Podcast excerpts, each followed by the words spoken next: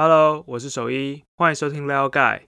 撩盖让你一次搞懂一件事情，更无负担的关心这个世界。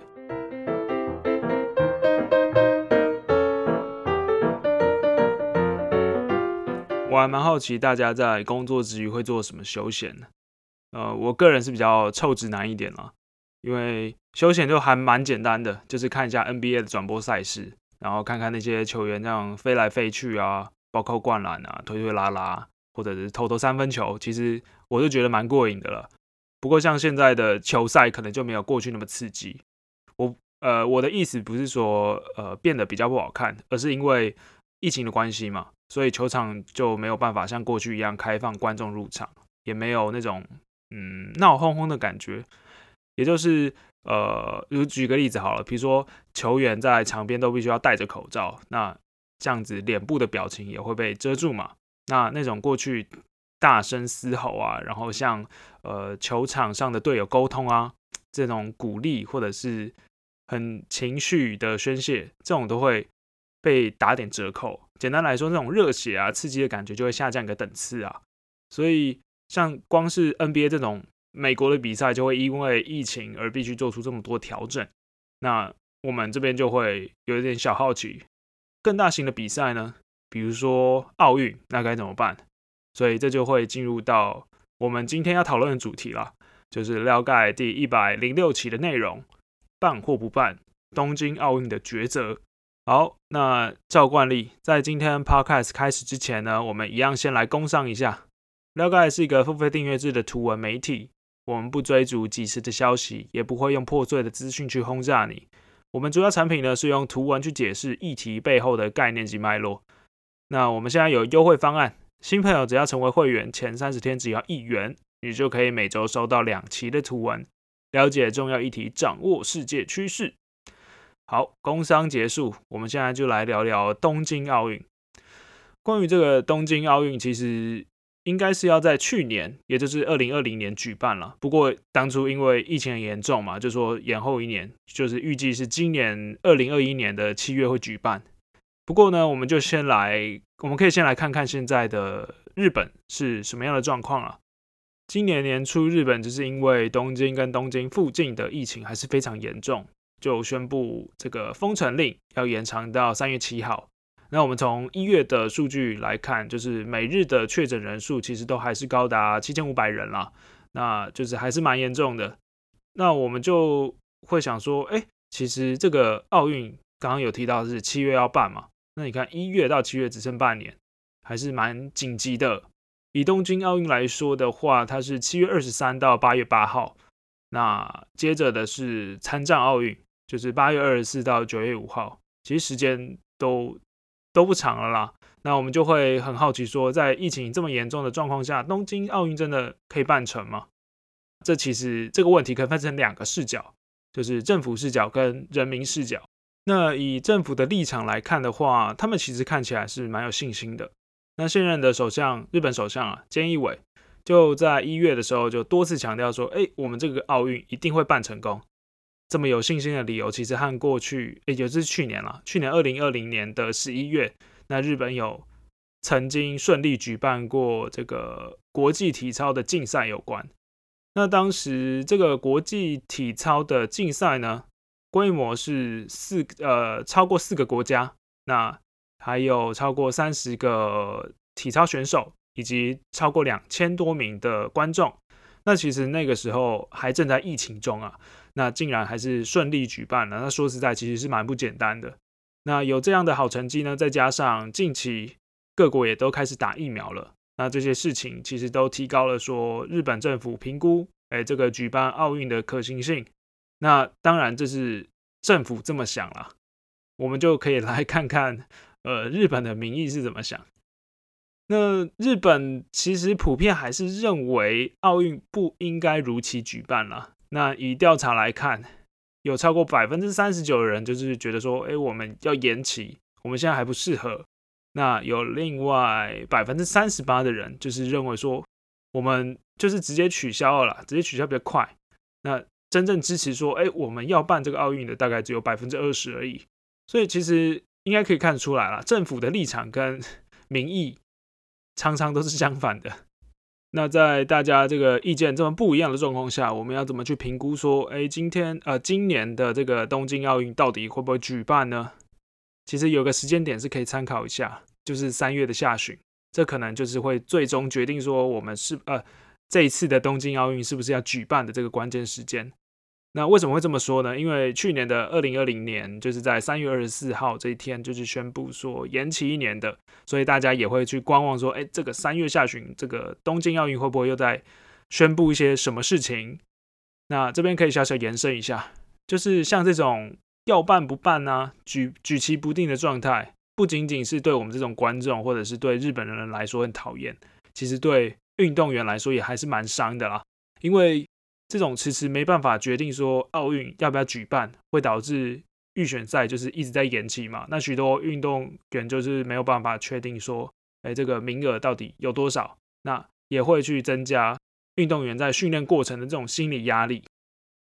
这种心理压力是什么意思呢？就是有一份研究就去调查说，哎，我就是访问运动员啦，就是问说，你目前认为说最有挑战的事情是什么？那这个回答其实听看起来就是蛮令人困扰的，因为有百分之五十六就是说现在最挑战的事情就是我没有办法有效的去训练，那也有超过一半就是认为说，呃，我不知我就是没办法比，就是不确定要不要比赛，那我维持运动的动机可能就会打折扣，那甚至有三十二 percent 就是我没办法去维持我心理的健康。所以像这种暧昧不定的状况，其实对运动员负担是非常大的。那前面是在讲一些比较未知的状况啊，就是不确定的状况。那已知的状况，我们也可以来讨论一下。顺便，我们也可以像日本政府一样去思考说：，哎，我如果我真的要办的话，那我们要解决什么样的问题？那现在已经知道的进度是，呃，东京奥运就是预计在三月二十五的时候开始传递圣火了。所谓的这个圣火呢，它其实是有象征意义的，就是它代表的其实就是希望跟和平。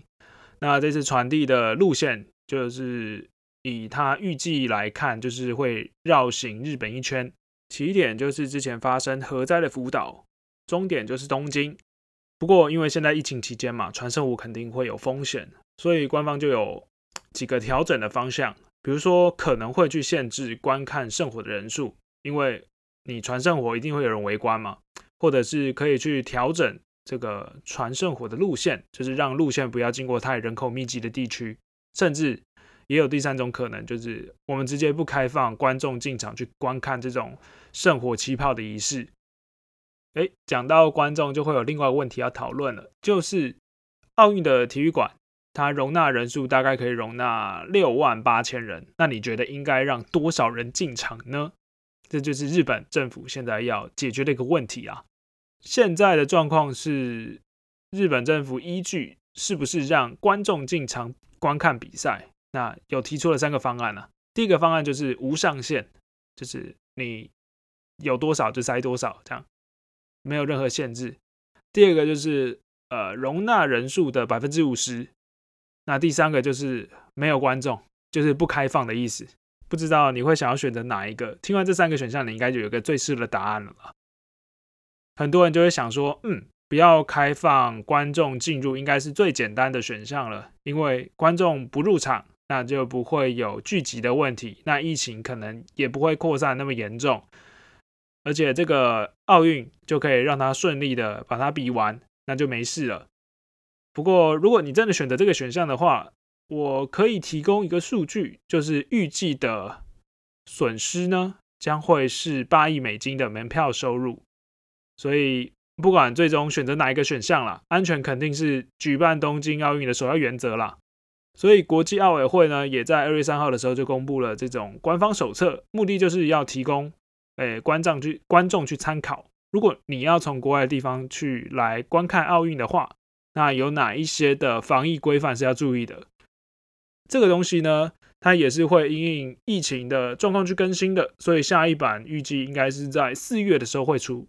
如果真的要办的话啦，那我们从目前这个版本对观众的限制呢，就可以略知一二。那这个这个规范主要分成三个阶段了，分别是去日本之前、抵达日本之后跟观看比赛的期间。我们就先来讲讲看，呃，出发去日本之前，就是第一阶段，你会要准备什么？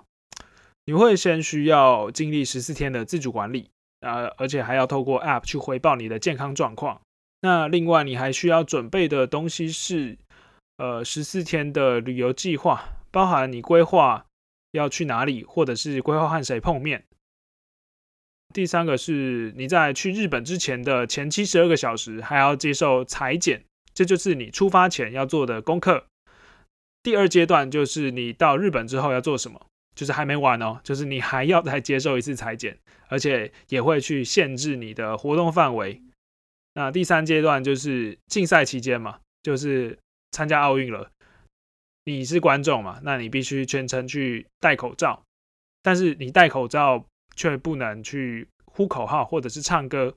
那官方其实就是鼓励你用鼓掌去代替唱歌啊、呼喊啊，所以就是还是有限制的，就算戴口罩还是有限制的。那如果你有幸就是和运动员就是近距离接触的话呢？那还是要保持两公尺的社交距离，所以这个手册上其实就是把这三阶段的事情大致讲了一下了，但是看起来还不是非常的详细。那这大概就是针对观众的需求啊要求。不过奥运呢其实是运动员的赛事嘛，所以主角一定是运动员。那这次的东京奥运会有大量的国家的运动员就是涌入东京，大概有多少呢？以我这边的数字来看的话，预计会有两百零七个国家参与，有一万五千位的运动员去参加。那在筹办的过程，日本一定会也要去关心说，哎，要怎么控制这些运动员在入境之后可能造成疫情扩大的风险嘛？因此，就是还是要设计说，哎，我们要怎么避免运动员的离病风险，甚至运动员在入境之后可能也会有隔离的问题。聪明如你，可能就会直接想到啊，现在各国不都是已经有打疫苗了吗？那我们请运动员事先打完再来参加啊，不就好了？诶，这是一个不错的方向。就是像奥委会其实也有和 WHO，就是世界卫生组织去合作，去争取说，呃，我们让运动员先打疫苗，那这样子奥运就可以很顺利的进行。不过有在看我们内容的听众，应该就知道说，现在疫苗的问题其实是配送啊，就是我们在第八十一期，了解第八十一期，就是疫苗有效性及后续挑战的那一期有提到。那我我们就把我会把链接放在底下，大家可以去看。那现在的状况就是，的确就是配送是来不及的。那如果你要在七月开幕前让全球的运动运动员都先试打完毕的话，那这个可能性其实非常低的啦。所以目前日本政府的立场是鼓励啊，是运动员你可以事先先试打，但其实他没有办法去强制啊。那这大概就是目前的状况了。最后我们就来盘点一下这次的东京奥运。目前这次东京奥运已经创下最贵的。就是夏季奥运的筹办记录了。那从二零，就是光从二零二零去延迟到二零二一，其实就要额外再多负担二十八亿美元的成本。那这其实是非常多的。那你可能就会觉得说，啊，赔那么多，干脆就不要去办算了，还可以停损，对不对？不过现在其实状况并没有那么单纯。简单来说，就是国际奥委会可以接受，就是不开放观众入场的可能性。但是却很难去接受停办或者是再延期啊，因为主要是呃国际奥委会的收入有百分之七十三都是来自于电视转播嘛，那你停停办了是要赚什么钱呢？对不对？那还有十八 percent 是来自于赞助商嘛，所以像这种广告收入啊，然后赞助收入啊，其实是非常重要的。